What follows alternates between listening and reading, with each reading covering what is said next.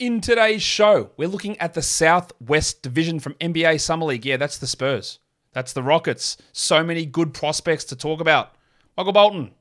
Thanks, Josh. It's Michael Bolton here, and it's time for another episode of the Locked On Fantasy Basketball Podcast. Let's get to it. Let's get to it, indeed. You are Locked On Fantasy Basketball, your daily fantasy basketball podcast part of the Locked On Podcast Network.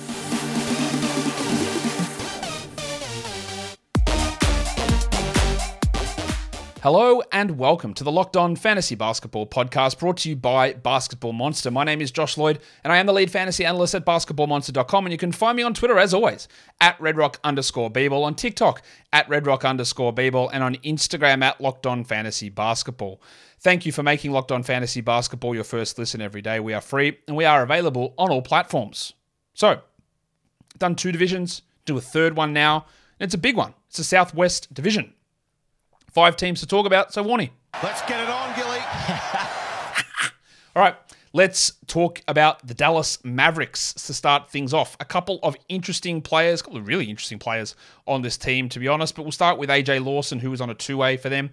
He averaged 2.4 steals per game. I am not someone that thinks AJ Lawson's an NBA caliber rotation player. He's 23, so he's not super old. Played 26 minutes a night, 12 points, 5 rebounds.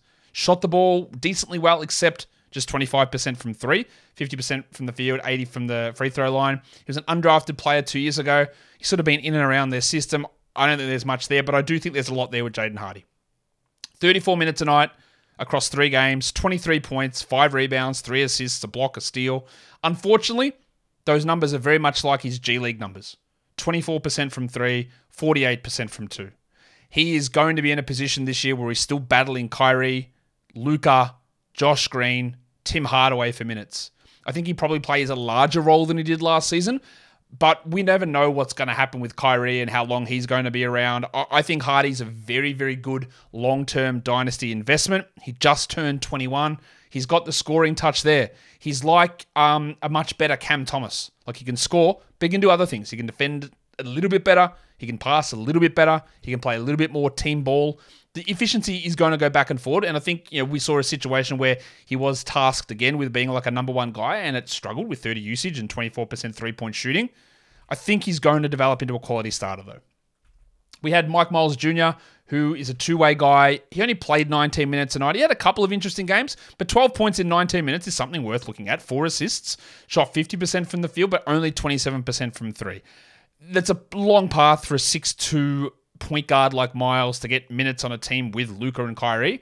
And I'm not really sure he's ever a rotation player necessarily, but yeah, a couple little flashes there that I thought were okay. A lot of people very high on Olivier Maxence Prosper. I thought Omax was okay. He, I talked about him a couple of days ago and I misquoted his age, so I apologize. He is 21, so he's not. I, said he was uh, 22, turning 23, but he's 21. Um, so I do apologize for that level of misinformation that I gave you. Uh, not deliberately, of course. Um, but Omax is a guy that we've we like what he can do. We like the tools. We like the size. We like the maybe he can shoot. But again, what we saw from him was just the same sort of thing I thought we saw in college. Really good defense, really good energy, but I'm not really sure about the shooting. 24% from 3 is not particularly good. 12 points, 5 rebounds in 25 minutes. Really good at getting to the line, 82%, but only 0.8 threes per game, so low volume, low percentage, only one assist, and low defensive stats. I don't think there's any chance that Omax is a starter this season, or regularly outside of injuries. He'll be a rotation guy. And I think his fantasy profile overall is relatively lacking. Again, look at these guys like an Isaac Okoro. Now, he's a much better offensive prospect than Okoro in my mind, but I'm not sure he's as good of a defender. He is bigger, but they don't really pop for fantasy. Could he best case scenario turn into like a Royce O'Neale for fantasy, which is okay? And he's obviously a bit better prospect than O'Neale because O'Neale was undrafted. Omax is a first round guy. But I talked to a lot of people online or in person who are super hyped about what Omax can do and bummed that their team didn't pick him up or why have you got him so low. I think the the hype on him, again, he is a third year college player who just turned 21 and still probably too raw for a guy with that much experience. And the same sort of stuff, like 12 and 5 in 25 minutes, is not blowing us away on a team that doesn't have great players. Like Jaden Hardy was there, but we're talking Braxton Key and AJ Lawson and Jordan Walker and who else was playing good minutes. Like not not a great team, and he didn't really elevate himself. So I wouldn't have said that Prosper. I think he can be a rotation guy.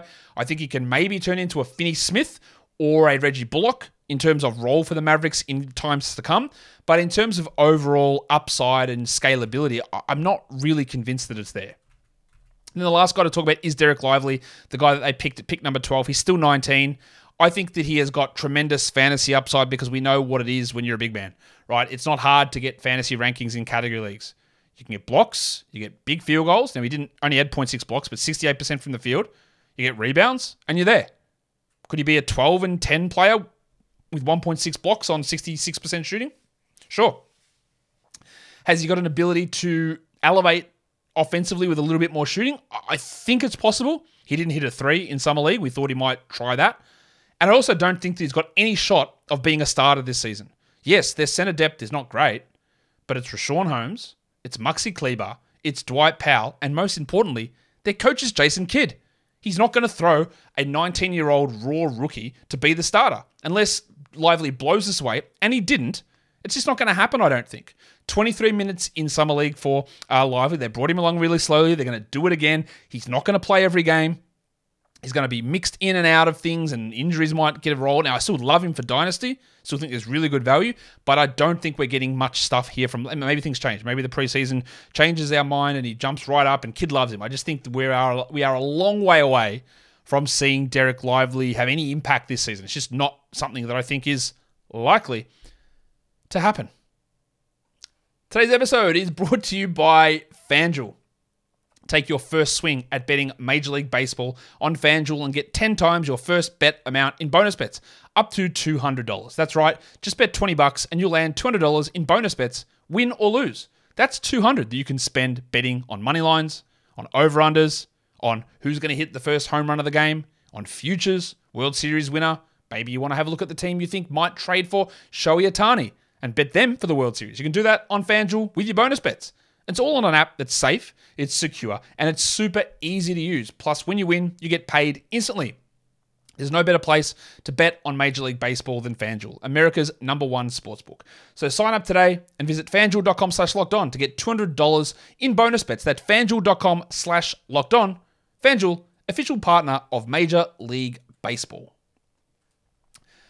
Let's talk about the Houston Rockets. Jabari Smith. I talked about this with Dan Titus the other day, and there are many things that can be true. I tweeted out at halftime of the game, the Rockets' first game, said, "Oh, Jesus Christ, Jabari Smith looks really bad." Um, I spoke to a Rockets guy who said, "Yeah, look, it'd take something extraordinary, but Tari Eason does have a chance to unseat him." So I tweeted out, "Is this is this what we're talking about?" Because Eason was dominating and Jabari looked terrible. And then straight after that, Jabari Smith went crazy and made that tweet while 100% correct, look bad. I wasn't saying that Jabari Smith was terrible forever moving forward. I wasn't saying that he was losing his spot. I was saying that, ooh, if things keep going this way, is there a chance that Tari takes it because Smith looks disinterested. And then he went bananas. He averaged 35.5 points, 7 rebounds, 4 assists, 65% true shooting. He only played two games because he was dominating. He was talking shit to James Wiseman continually. He hit the game winning shot. He did start to step it up towards the end of last season, and with the way, and this is not to say like that Smith was that much better than Tari Eason because I'm not sure that he was.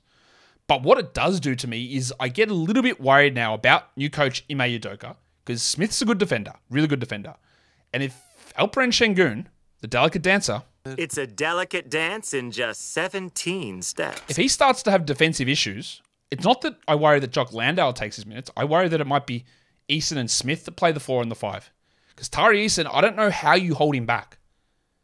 Smith was a guy that, admittedly, I was way too high in drafting last season, around 80. I thought he could get some nice block numbers and shoot better than like dreadful, which is what he was. I think there's a real chance that he is undervalued this season, but also we have to be careful that we know that there's often a big step forward in second year players and that can bump their ADPs. Be very interested to see where he goes. But I would say that if he's not going to carry this level of form, like he had 36 usage, that just has no chance of happening. We have to remember there's going to be Dillon Brooks jacking up shots. There's going to be Fred VanVleet. There's going to be Jalen Green. There's going to be Kevin Porter. There's going to be Sengun. Like, does Smith get any shots at all? He's going to have to be efficient. So while this was great, he was doing everything we needed him to do. There's just no realistic scenario that I can see him being a number one, number two, number three, or even maybe even number four offensive option, unless he just starts doing so much more stuff and becomes a self creator, and that seems a long way away. So while this was really impressive, it's in no way indicative, I think, of his regular season performance. Tari Eason was crazy as well. 31 usage, 23, 9.5, and 4 with three blocks a game in his two games. Didn't shoot well from the line, but shot 36% from three. But I fear that we're in a similar position as last season, where we know that Stephen Silas did not want to play him at the three. They just brought Dillon Brooks in to play at the three. Kevin Porter's going to have to get minutes, and Amen Thompson, and maybe Cam Whitmore. So where does Eason get minutes?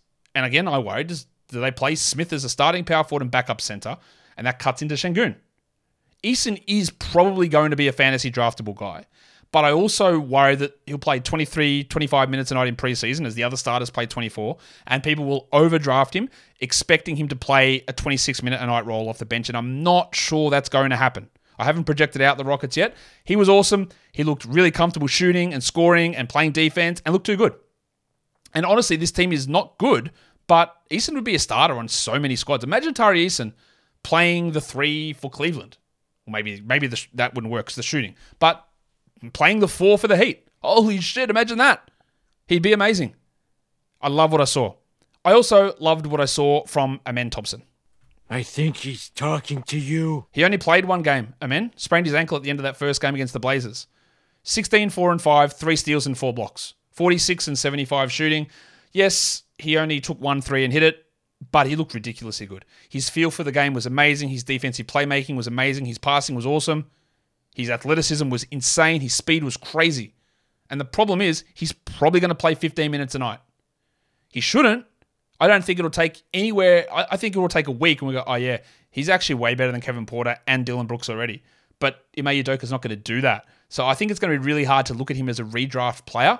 Sure, last round you take a flyer because we love the upside, but realistically, it's just not going to happen. I've been told that they're just going to use him as a backup point guard and transition Porter to be a wing. That's just not enough for for Thompson to do things. I still hold very firm that I have him at number three in dynasty rankings, even though you won't get huge production immediately. But he did absolutely everything. We saw his numbers from OTE and go, well, these defensive numbers, they're all inflated. Like, what's going on here? Is this real? Uh, maybe, because Ausar did the same thing as well. And we don't know. That won't translate to the same level in, in the NBA, but bloody hell, he just looked amazing. And then the last guy that I'm going to talk about out of the main group here is the Summer League MVP, Cam Whitmore. 19 points per game, five rebounds, two assists, which is actually good considering how he plays. Um, but I think that he wasn't really the Summer League MVP.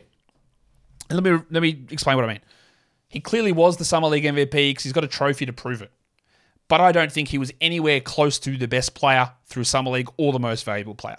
He really started to step up when Smith and Eason and Thompson were all out. His value was buoyed by an eight steal game. He averaged two and a half steals, but he had eight of those in one game. Um, and he still shot 63 from the line and 29% from three. He was inefficient. He had tunnel vision. He's hyper athletic. He gets the rim when he wants, and it was ridiculous that he fell as far as he did, and he only turned 19. He might not play in the rotation for the Rockets to start the season. He might be their 11th man. So while he was good, Again, context is important. Smith, Eason, Thompson were all out when Whitmore started to blow up in Summer League. And finding the minutes behind Van VanVleet, Green, Brooks, Smith, Sengun, Eason, Thompson, Porter, even Jae'Sean Tate, who he shouldn't be behind, but he probably will be, or Jock Landale, I don't know where he plays immediately. Good numbers. Still have him at like 12 in dynasty leagues. But there is some concern still with efficiency and, and lack of ability to get to the line as well, which is a concern for someone as strong and athletic as he is. They're two two way guys, both played. Trevor Hudgins is just too small. He looks like Kevin Hart. He's like five foot six.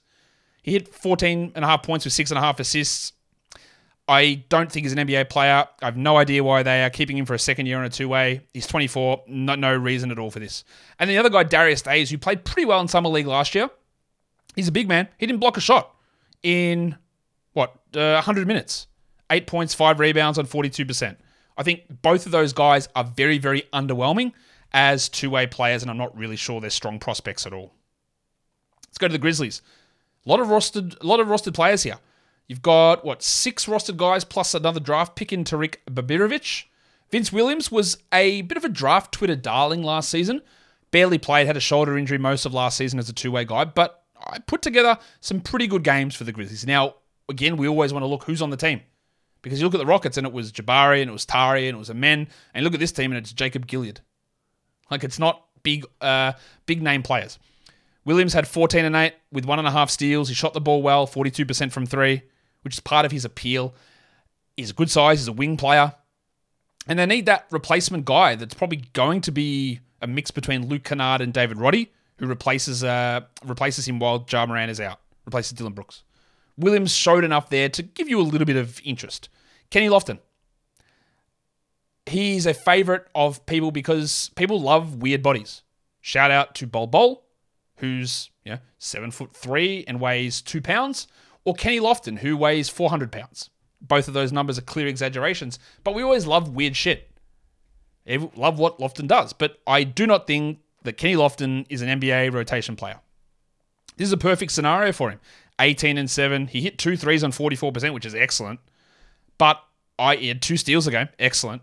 I don't think he's a rotation guy. There are plenty of Grizzlies people who very much believe in him. There are plenty of people just in NBA Twitter or NBA social media overall that really like what Kenny Lofton does. He's upgraded from a two way last season, but I really don't think that he's that option. Now, this season, there is no Brandon Clarke for most of the year, so it's going to be Jaren, it's going to be Steve Adams, it's going to be Santi Aldama, and Lofton might get rotation minutes, but I am absolutely not interested in him as a long term prospect. Jacob Gilyard is on a two way. He's like a, a point guardy sort of guy. He he got um, he averaged six and a half assists and 2.7 steals, which are excellent numbers. And there's a clear gap there. There's no Tyus Jones. There's no Ja Morant for 25 games. Marcus Smart's going to be the starting point guard. So Gilyard might play some third string minutes early on in the season. That That's possible. I'm not sure to be so excited about it, but he was okay in those numbers. Just if he gets a role, two threes, seven assists, 2.7 steals, it's useful. Jake LaRavia was a first round pick last season. I thought he was pretty disappointing as a rookie. He was okay here. 18 points in 28 minutes, but shot poorly again. 32 from 3, 47 from 2. 1.2 blocks is nice. I don't think he's going to have an opportunity to start, but there might be a rotation role happening there. I'm not completely out on LaRavia, but this summer league plus last season soured me somewhat, and I'm definitely not in on David Roddy. Now, in saying that, actually, let's give him a sound drop. I have come here to chew bubblegum and kick ass. and I'm all out of bubble Now, if I was the Grizzlies, and I'm not, obviously, I would I would start Luke Kennard while we wait for Ja Morant to come back. But all indications indications suggest that David Roddy will start. I think that David Roddy is like an undersized power forward, but they're probably going to start him at the three. He played 28 minutes here. He averaged 13, 5, and 3 with no defensive stats. He shot 40% from the field, 70 from the line, and 26% from three. I think he's going to start, and I don't think he's going to be worth a draftable fantasy spot. And I don't like his long term. I don't really know what he's going to do well at an NBA level. Nothing about this summer league tells me or gets me excited about Roddy as a long term starter with good potential. He played six games here. He is 22 already, second year player. And they're just mediocre numbers when he should have been blowing up if he was actually that level of player. I just Maybe this is a blind spot for me. I just do not believe in David Roddy as a quality NBA starter or even a poor quality NBA starter. He's a ninth man, eighth man, best case scenario at best in my mind. Maybe he proves me wrong. I, I just don't see it. I don't get it at all with him. GG Jackson was a guy that I had pretty high on my draft board, um, fell significantly, and now is on a two way for the Grizzlies. And we saw the problems 0.9 assists, 10 points, 21 minutes, 37% shooting. Just some really poor decision making uh, with shot selection and passing. He shot, what, 32% from three. He had 25 usage. He can score. He's very young. He's not 19 until Christmas, but it's a long term process, and he's not on a long term contract. He's a two way guy. Now, they will have, like they did with Kenny Lofton last season, there's a chance they can just push him onto a uh, permanent deal towards the end of the season. So I'm still investing in, in GG long term because he is very young, but I feel like it's you know, three years away from him really establishing himself, and it's, it's going to take time to get there. And the last guy is what the most surprising draft pick of the whole draft is Tarik Biberovic. He was I had like 120 players in my draft database. He was not one of them. Um, and he came across, he played 16 minutes and shot 39%, six points, average 0.6 steals, and I don't think he's making the roster. And I don't think that he's someone that we need to care about, unfortunately, for Tarik. The New Orleans Pelicans, four guys of import here for us. And the number one thing from watching this team in person is Dyson Daniels is really big. He's super, super tall. And he, as a second round or second year player, yes, lottery pick compared to LaRavia and Roddy, who were in the you know, 19 or 20 range, wherever they were, Daniels dominated. 15, 7, and 6, 1.8 steals, 1.4 blocks. Now, he didn't shoot well either. 40 from the field, 68 from the line, and 10% from three. This whole Pelicans team could not hit threes at all. But his ability to be disruptive defensively with size and length and to handle the ball and rebound was important. Now, I don't know where he gets the role this season because they've lost nobody, but they also get more Ingram, theoretically, and more Zion, theoretically. So I don't know where he plays. Can he take the backup role ahead of Jose Alvarado? I guess they would like him to do that, but I don't know that that's going to happen. I'm still investing in Daniels long term for a dynasty perspective. I think we've got, you know, we can see the framework of it here. And these numbers, 15, 7, and 6 with 1.8 steals, is something that I could imagine him averaging in an NBA season. But it's going to come with maybe 40% shooting and 70% from the line. A long way away from that. It's a long way away from being good. And I think he's a you know, probably a couple of years away from being a starter caliber player. But hopefully he can push ahead of Alvarado, but don't be surprised if he doesn't. Dereon Seabron, a guy that again struggled with his shot, 18% from three, but he's an immaculately good driver and finisher. 68% on two, 17.6 rebounds. He's a two-way guy. I don't have as much faith in him as I do with EJ Liddell, who was a two-way player last season. He tore his ACL in summer league last year. Um, they had him on a two-way, good faith as a second-round pick, and then they have converted him now to a full-time contract. He played 21 minutes, 13 points, 55% shooting, 17% from three, but 65% from two. He was a guy that at Ohio State was able to rack up numbers all across the board rebounds, scoring, shot well, um, steals, and blocks. No real role happening at this point. He's only 22. But in terms of a guy that might slide in behind Zion Williamson, maybe small ball center, maybe long term he's a Larry Nance replacement. He's probably more of a four than a five. There was enough little signs there in his first games back from ACL surgery that I was impressed. One of their other second round picks was Karlo Matkovic. He's not on the roster. I don't expect him to be. He definitely didn't impress me. Nice shot blocking numbers. But their lottery pick this season is the guy I want to talk about. That's Jordan Hawkins. I did not have Jordan Hawkins as a lottery player. I did not have Jordan Hawkins as a top 20 player. And then, so I, again, we always have to acknowledge what our biases are. So I headed into this going, hmm, I don't think I'm going to like Jordan Hawkins because I didn't like the film of him, how it translated to the NBA. And then I watched the Pelicans play and I went, oh my God, he's tiny. He is, yes, he's like 6'4, 6'5. He is skinny. He is an older prospect. He shot very poorly, 25% from three. He averaged 13 points. And I love what he can do, like movement shooting, uh, relocation shooting, always being available, but it didn't go in. And he doesn't really do anything else. The steals were nice, but uh, it's not representative of what he's like as a defender. He struggles there. He doesn't pass, doesn't rebound, he doesn't create his own shot. It was, I think, a waste of a pick in the lottery. He's not even going to play this season. Like, where's his rotation minutes? Is he taking them from CJ, Herb Jones, Trey Murphy, Dyson Daniels, Jose Alvarado, Brandon Ingram, Zion Williamson, Larry Nance? Like, no. He is going to be on the Dyson Daniels plan of very limited minutes, and I don't think that he is going to even live up to being a lottery pick because, again, I would not have picked him there. So that nothing that I saw from him in summer league makes me go, unlike with the speaker, Keyonte George, where I look at it and go, oh, I was totally wrong on that. I just looked at it and went, yeah, seems about right. I don't really buy much about his game at all. And I think he's a specialist, and it's not going to make much sense for him this season. So, there's some depressing news if you're a Pelicans fan. Well, not it's not news, it's opinion. And you might have a completely different opinion, as many fans do, as the arguments I got into with people on Twitter today about the value of Ayo Dosunmu from Bulls fans who love him because he's from Chicago. Let's talk about the San Antonio Spurs. Let's talk about Victor Wembanyama. Yes, yes, yes, yes, yes, yes. First game from Wembanyama offensively was really bad. I, there's no escaping that. He, it, but it was very weird. He was in a situation where the hype was out of control. We had this massive build up waiting for that uh, Blazers Rockets game to finish.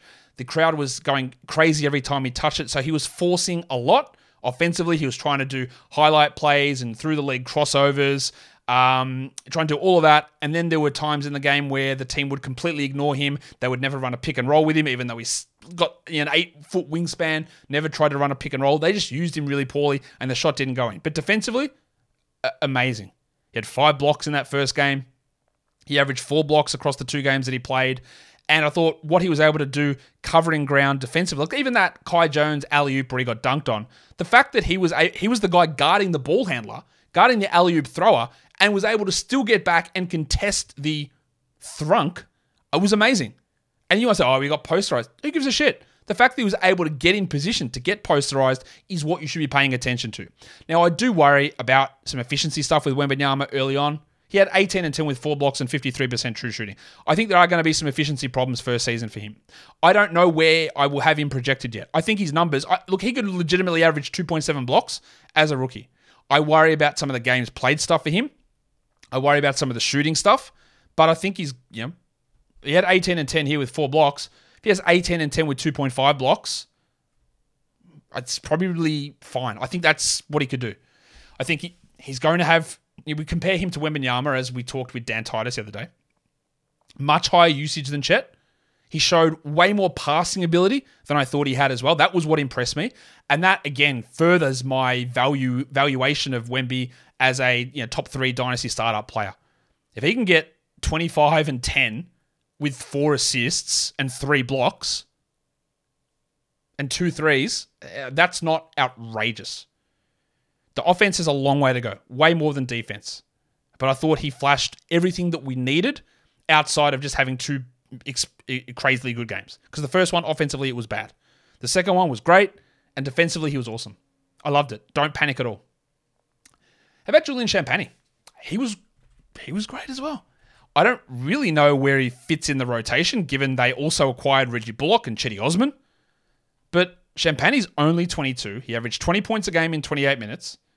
He shot 37% from three, struggled with his two point shooting, but he just looked good. And he looked good down the stretch last season as well.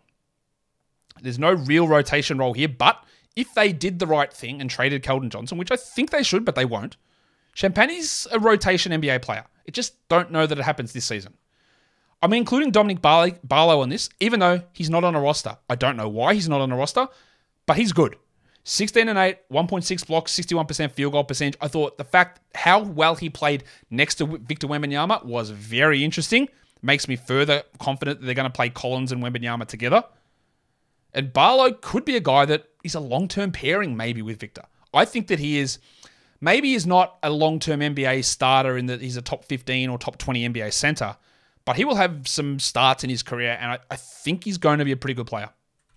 I'm still not convinced totally offensively. He's still got some some limitations, but he was I thought he was really good and should be on a roster somewhere. So Jabari Rice shot 18% from three. His value is in being a three point shooter, but he didn't bring that. He averaged three and a half steals. He's a two way guy. There's a long path for him to get there. It's just a long way away. And then the two first round picks from last season, Malachi Branham scored 21 a game. Yeah, uh, in four games, he had just horrible efficiency though just 50% true shooting. I think he shot one of 19 in one of those games. So that skews some of his stuff. His value comes from getting a lot of shots. And with Vassell and Keldon and an increased role maybe for Sochan and Wembanyama, I don't really know where Branham's going to get those shots from. And if you are running a team where Branham is your number one offensive option, I think you're a really bad team, which is always going to limit his overall production.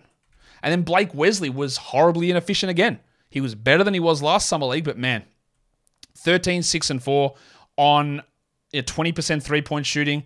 And what is his true shooting? 44% true shooting. I really worry about the efficiency for him. I think he's got some passing ability.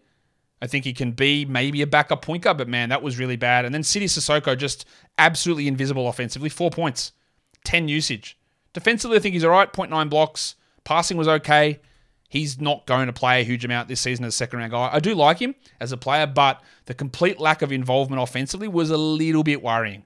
Not getting too caught up in it because he performed at a decent level in the G League last season, but he's never going to be a usage player. And we know, especially in points leagues, that's one of those things that really does impact your overall production.